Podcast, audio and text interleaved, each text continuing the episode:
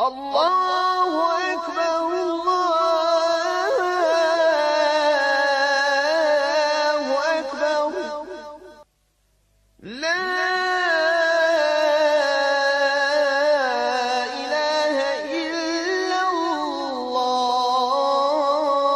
الله Assalamu ala rasulillah.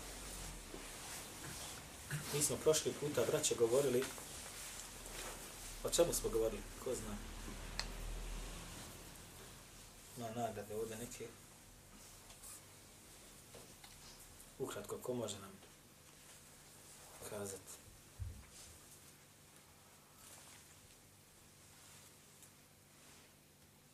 govorili smo o ovima koji su ispravno sticali znanje pred ispravnim ljudima, pred učenjacima, kako se njima ne dozvoljava da kažu riječ, a oni koji postupaju drugačije, njima se otvara mogućnost sa Ja. prilike na tom osjećaju. Mi smo spomenuli jedan tamo rivajet koji bilježi imam tabeli u sume tafsiru od Abdullah ibn Masuda. Ko zna kako ide taj rivajet?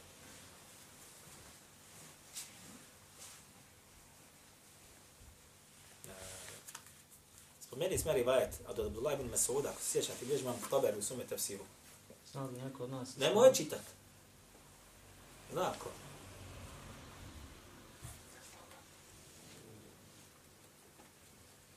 Subhanallah, ali. Ja htio da dadnem ovu hediju. Ja na interesu slušao taj dres i ne ne ne nisam bio. na internetu ja gledam slušao kod nisam slušao ali nisam gledao Ništa, malo ćemo ponoviti da inša Allah. Ajde, spomeni go, tom. Biješ vam tabeli u svome tefsiru. Da Abdullah ibn Mesud rekao, sa vjerovostim lancem prenosilaca, kako je ocjenio Ahmed Šakir na, u opaskama na, na tefsir od imama Taberija. Kane الرجل منا إذا تعلم عشر آيات لم يجاوزهن حتى يعرف Ja, znam, znam. معنيهن ولا عمل بهن Kaže, bio je, ili mi smo u vremenu Allahu poslanika, sallallahu alaihi wasallam, kada bi podučili se deset ajeta, kada bi ih naučili na pamet, i kada bi, znači, ih shvatili, zapamtili, ne bi deset drugi je učili dalje, niti bi išli na jedanesti.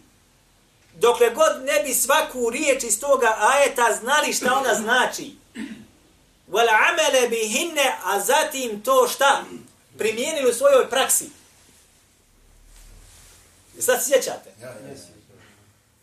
Za sjećanje nema knjige. Ja sam, braćo, donio tefsir Taberija ovdje počeras.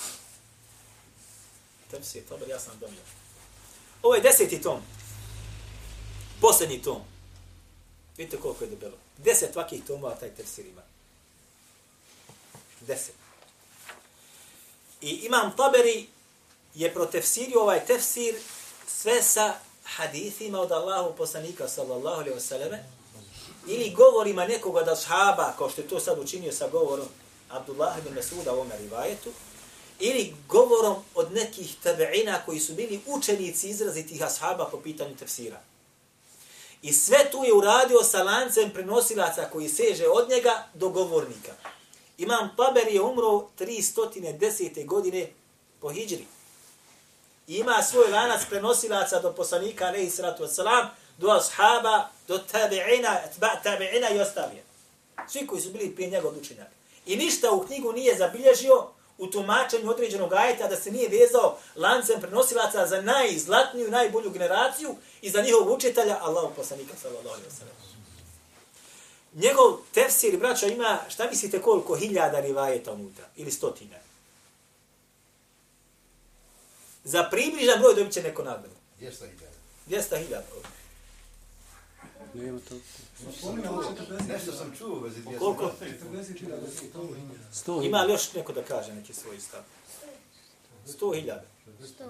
100 hiljada hadisa. Znate što je 100 hiljada hadisa? 100 hiljada hadisa trebalo je sad red od, od, od, ha, Oko dvije, tri hiljade. Ili 12. Neko je potrebno. Ima li još ko? Niko ne zna to nako. 10. Ko je rekao 40? Blizu je. 40. Četiri, šest. Ne, ni samo hadith, nego tu su i ravajeti, da se od, od Allahu poslanika, ashaba i ostali. 37.200, ili 38.277. Tvoje četiri za Čini mi se.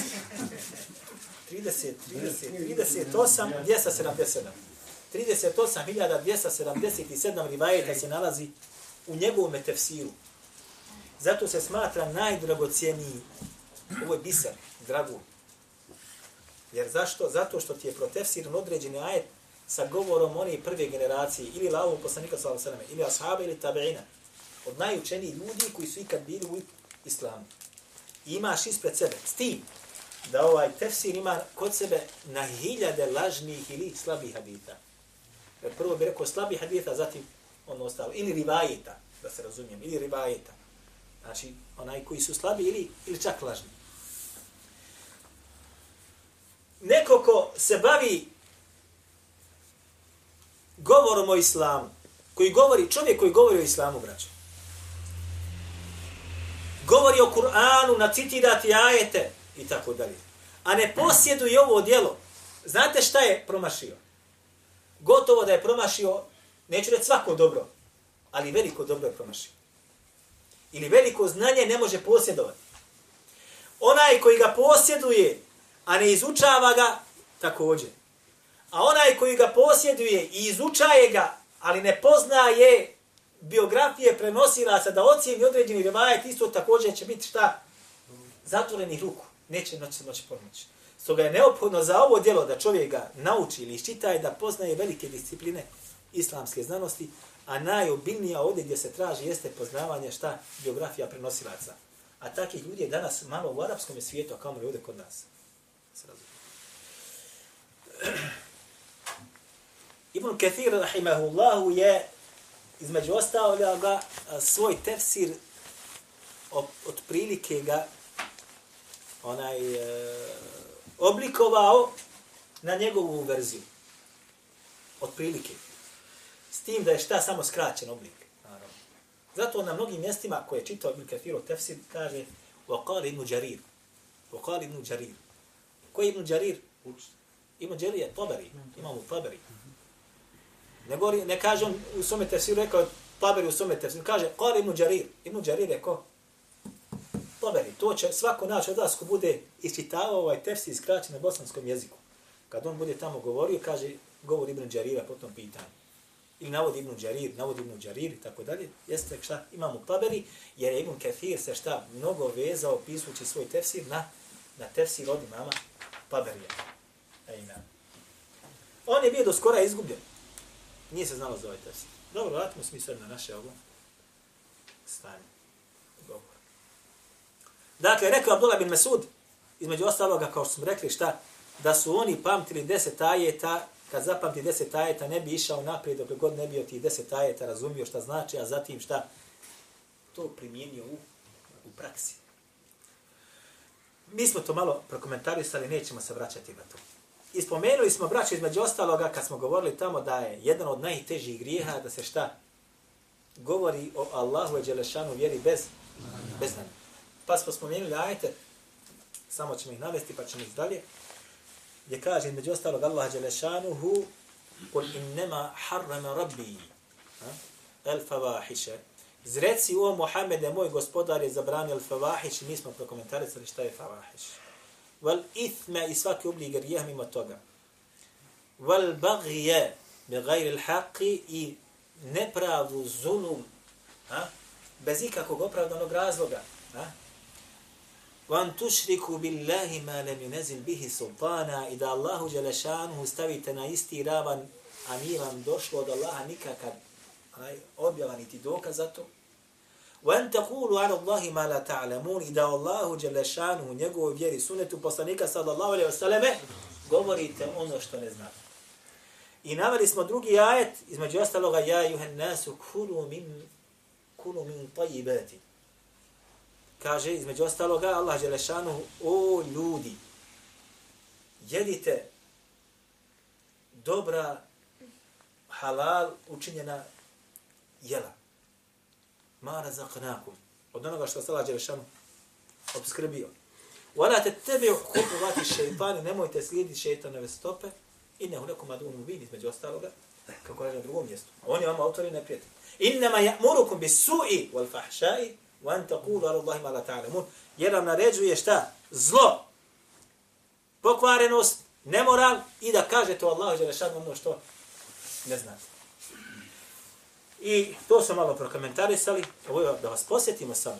Ja? Pa smo rekli između ostaloga da je rekao El Qasim ibn Muhammed.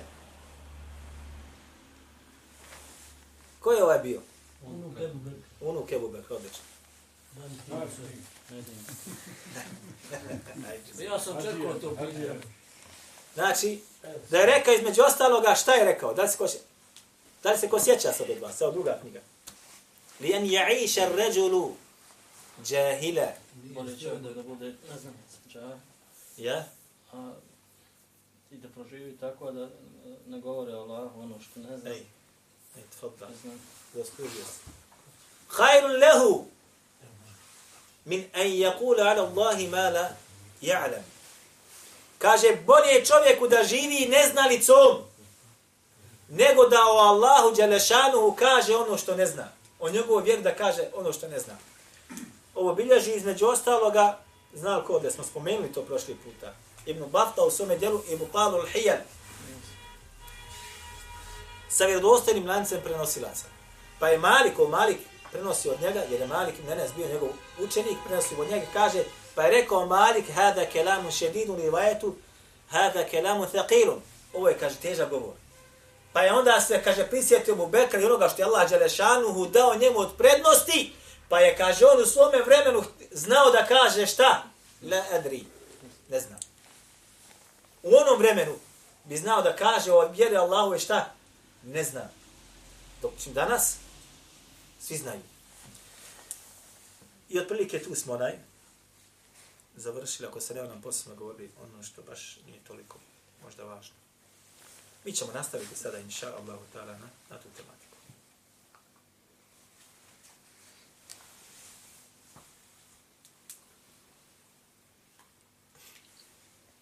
Braćo,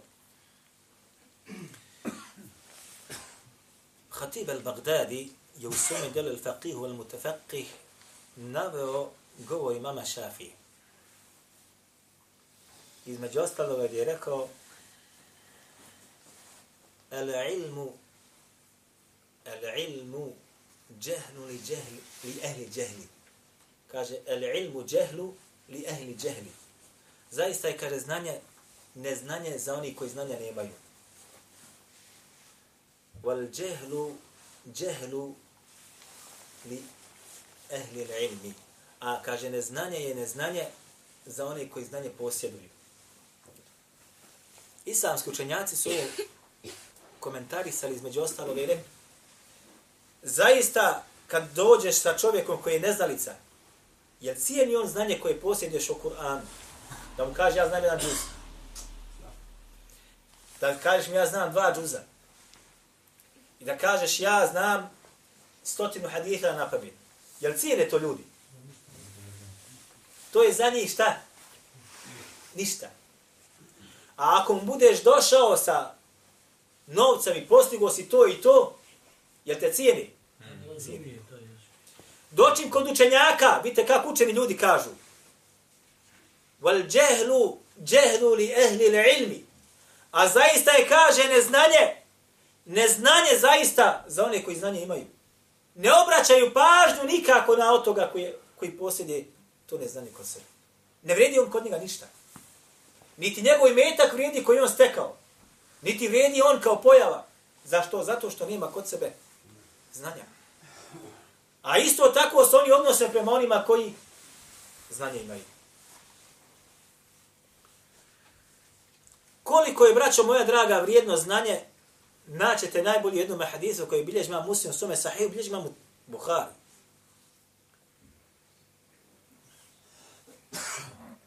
Gdje Allah poslanik sallallahu alaihi wasallam između ostaloga kaže nema kana min kana qablakum.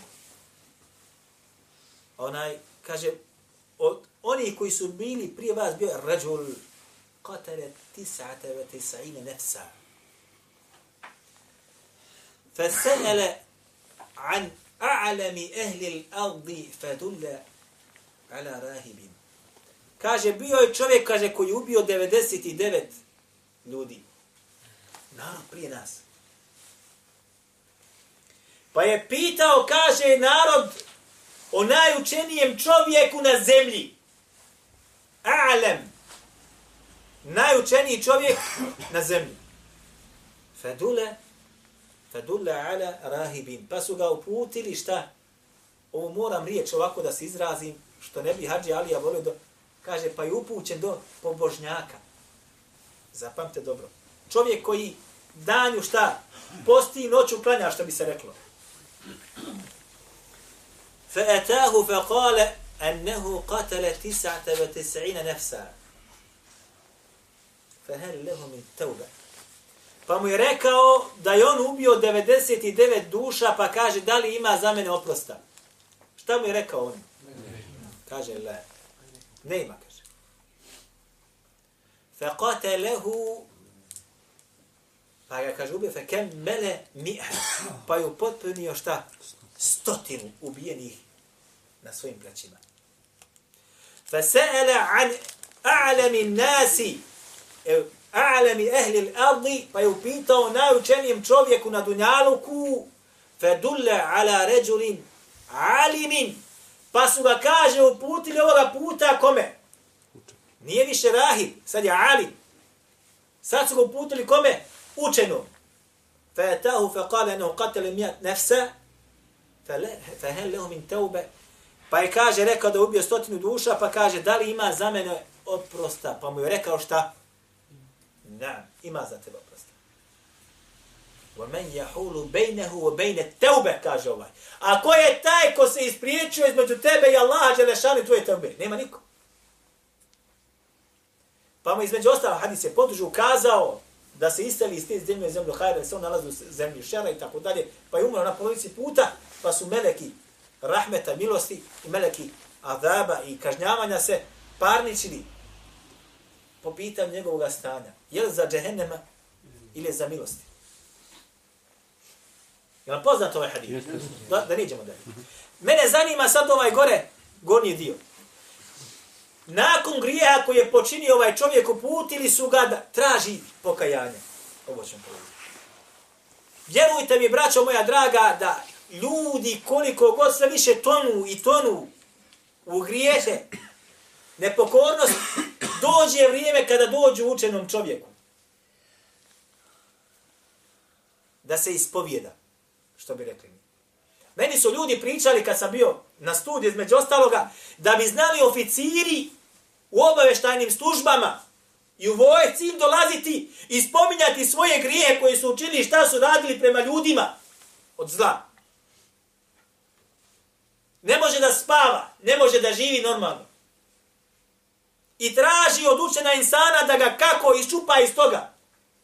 I izvede ga iz te tame i tako dalje.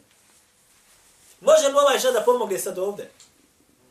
A ti ljudi koji imaju nepravdu učinio su još živi. Pa mu kaže, svakome kome se u zulom uradio, otiđe na njegova vrata. Ako ti halali, spasio si se.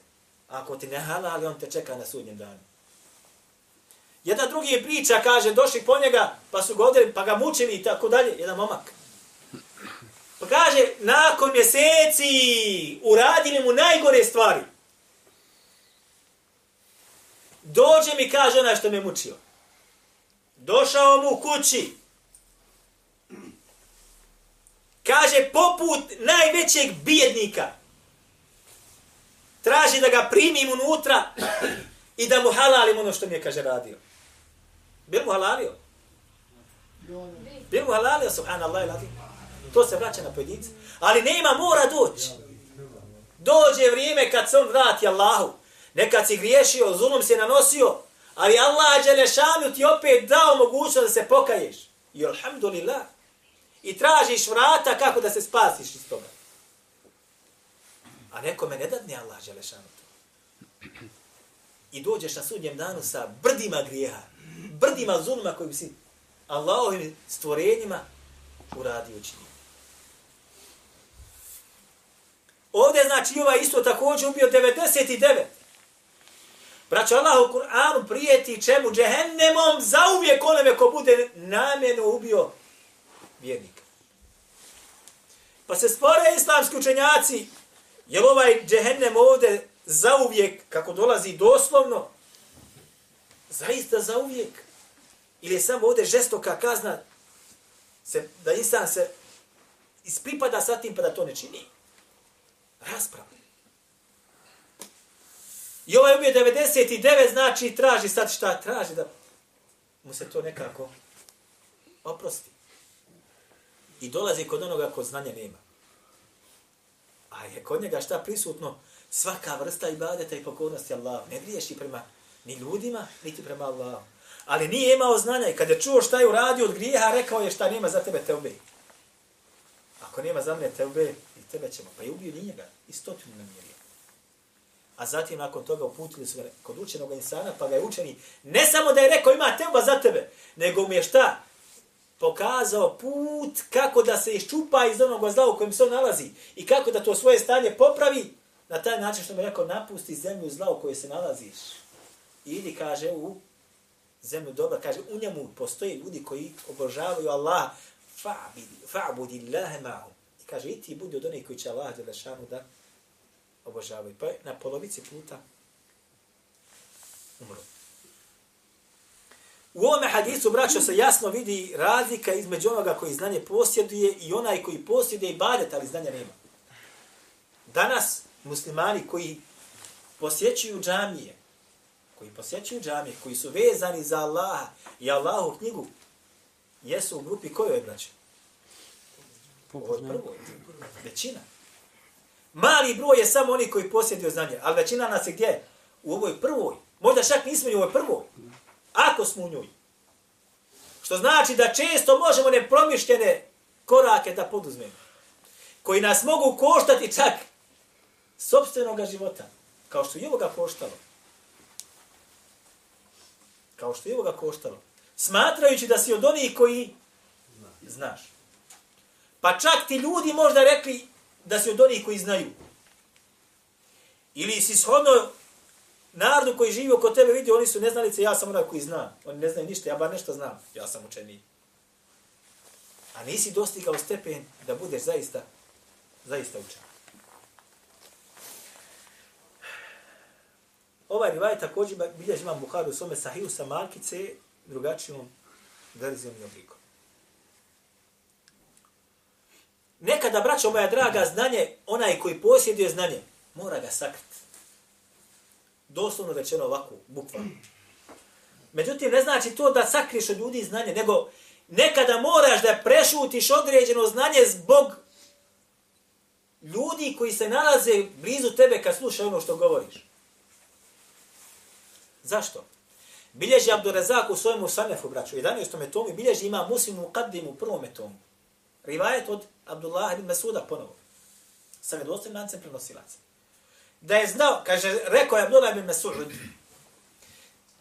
zna se dogoditi da nekada ljudima govoriš govor, pa ga kaže, oni sa svojim razumima ne mogu ispravno da shvate. Pa im taj govor bude šta? Smutnja, belaj i fesad u koji će upasti. Fitne, ovdje se navodi A je svaki oblik, znači belaja i zla. Zbog čega? Zato što dođeš sa nekim govorom, ali populacija koja sluša tvoj govor, tvoj, možda među njima ima trećina ili četvrtina, možda i dvije trećina ljudi koji će taj tvoj govor pogrešno shvatiti. A zatim ga šta? Na dijelu primijeniti. Jer se ovo dogodi? Vjerujte mi da se dogodi. I događa se, događa se. Zato kada onaj koji govori Allahu Đelešanu vjeri, kada vidi kakva je populacija ispred njega koji slušaju to, i da je taj govor za njih težak i neće ga moći da svate ili će ga pogrešno razumjeti, neće im to govoriti dokle god ne bude došao trenutak za to. A trenutak zato će doći kad nakon određenog sjedenja, izučavanja, učenja i kad on vidi da su njihovi razumi spremni da to prihvate i da to shvate, onda će kada kaže. Vi znate, braćo moja draga, ovde 2005. 6. 7. Ovde se počele da govori o teškim meselama koji ne su možda ni oni koji su govorili shvatili. Nije možda, sigurno. A oni su ga spustili, te mesele su spustili na vaše razume. Odnosno, razume oni koji su to slušali, a nisu znali ni sufare mnogi ili nisu znali osim osnovne stvari u islamu. Ni sanjao nije da taj govor koji on njima govorio ili iz dana u dan, iz dana u dan, većini njima postao šta? Bela iskušenja i smutnje. Ni sanjao nije. Zatim se to odrazi šta u njegovom ličnom životu. U društvu u kome živi, džematu kojem pripada i zajednici na kraju kraju muslimana. I onda, znači, postignu se kakvi negativni šta je efekti. Zato je neophodno nad onim koji govori ljudima, koji podučava ljude, koji je učitelj nekome da govor namijeni shodno njegovome shvatanju i razumijevanju.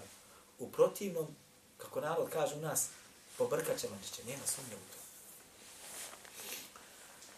Kaže Allah Đelešanuhu, braćo moja draga, kada govori kršćanima, ovdje se odnosi na kršćane više. Ja ahlel kitabi. O la taglu fi dinikum. Nemojte, kaže, pretjerivati u svojoj vjeru. Ovo kaže Allah kome? Kršćanima. Šta znači ovdje pretjerivanje kada mi znamo da su kršćani između ostaloga šta? Popustili u svojoj vjeru. Shodno govorim islamskih učenjaka, židovi su ti koji su bili strogi i pretjerali su. Doći kršćani su ti koji su šta? Popustili. Ali opet Allah Želešanu kaže kršćan la tegulu fi dinikum. Nemojte, kaže, pretjerivati u svoju vjeru. Odnosno, kažu islamski učenjaci, nekada popuštanje u vjeri se smatra čime? Pretjerivanjem. Da popuštaš. Bore sve. Pretjerao si. Može ovo, može ovo, halali ovo, halali ono. Danas muslima, muzičar, komotno. Mom komotno, gitarista komotno. Da ti u kući bruji od, od ne znam ja, a samo kaže, eno, klonja on, ko on je zlata. Na to lufi diniku. Nemojte pretjerivati u vjeri. Zašto? وَلَا تَقُولُوا عَلَى اللَّهِ إِلَّا الْحَقَّ I nemojte, kaže, o Allahu Đelešanu da govorite osim šta? Istinu. Ono što jest. Nemoj da o Allahu i vjeri govoriš osim onako kako jeste. Ovo govori kome Allah Đelešanu? Govori šta? Kršanima. Da o vjeri ne, ne iznose o Allahu ono što nije. Da o... Ni, a isto također se odnosi na koga? Na nas. Ne smiješ govoriti o Allahu vjeri osim ono što je istino baš onako. Kur'an objavljen, protumačen, kako je protumačio, Vraćaš se na ovo što smo god malo prije tefsiru, Tabri i ostali. Također je sunet Allahu poslanika sa osrme. Innama al-Mesihu, innama al-Mesihu Isa, innama al-Mesihu Isa ibn Marijeme, Rasulullah. Zaista je kaže Mesih, sin Marjamin samo šta? Allahu poslanik. A oni su ga učinili da je šta? Nauzubillah. Sin Boži. Sin Boži. Sin Boži. Pretjerali su do te mjere da su rekli da on sa sin Boži. Iz ljubavi koja bi prema njemu i tako dalje.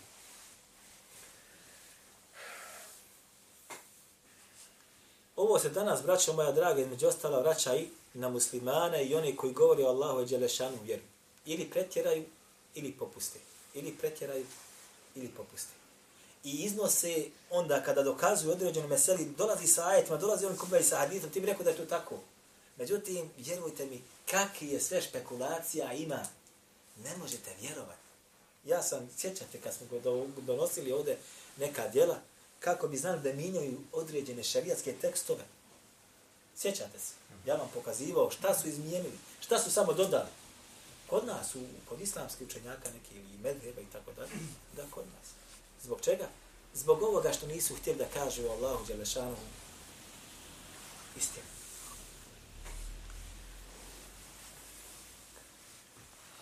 Ima čak i gori od toga. Ima čak, braćo, i gori od toga. Ima da Allah subhanahu wa ta'ala upozorava kada ljudi uzmu sebi nekoga i stave na isti ravan kao što je Allah Đelešanu. I dozvole sebi da im oni propisuju određene propise od vjere. A Allah Đelešan da o tome ništa nije u Kur'anu ili hadisu ili sunetu objavio. Jer se događa to? Zaista se događa. A i ovi ajeti su potrebni za koga? Za mušnike. Jer su mušnici između ostaloga šta uzimali sebi posrednike i smatrali da oni znači šta njima vjeru propisuju. Odnosno, kako kaže Ibn Kathir, to psiru ovoga, ostanili su se na šetane od ljudi i džine. Pa su im oni, znači, dolazili sa određenim propisivanjem stvari koje nisu od Allaha Đelešanu priznate. Nisu objavljene. Danas i kod nas imate mnoge koji, nažalost, rade šta? Tumače smatrajući da je to, ili govori da je to Allahu Đelešanu govor.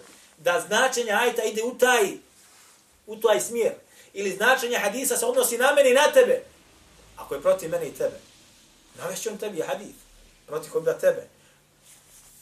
Odmah dođe ti sa hadisom Haridžija. Kaže, evo ih vidite. Allah, poslanik sam sam rekao za njih, upozorio tako i tako, to su ovi. Opišete skog, vaki, vaki, vaki, i ti bi rekao taki i taki. Ti su tome. Međutim, oni to shodno svime nahođenju govori. To se događa da su i stanovnici Mekke tako uradili u vremenu Allah poslanika sa sve, pa je Allah Đerešanu ukorio takav način svatanja i propisivanja, znači propisa Allah Đerešanu o tome ništa nije objavio. Vidim da braća spavaju, pa ćemo završiti s ovim. Ako to bi hada, da je rekao, ako ima neko što da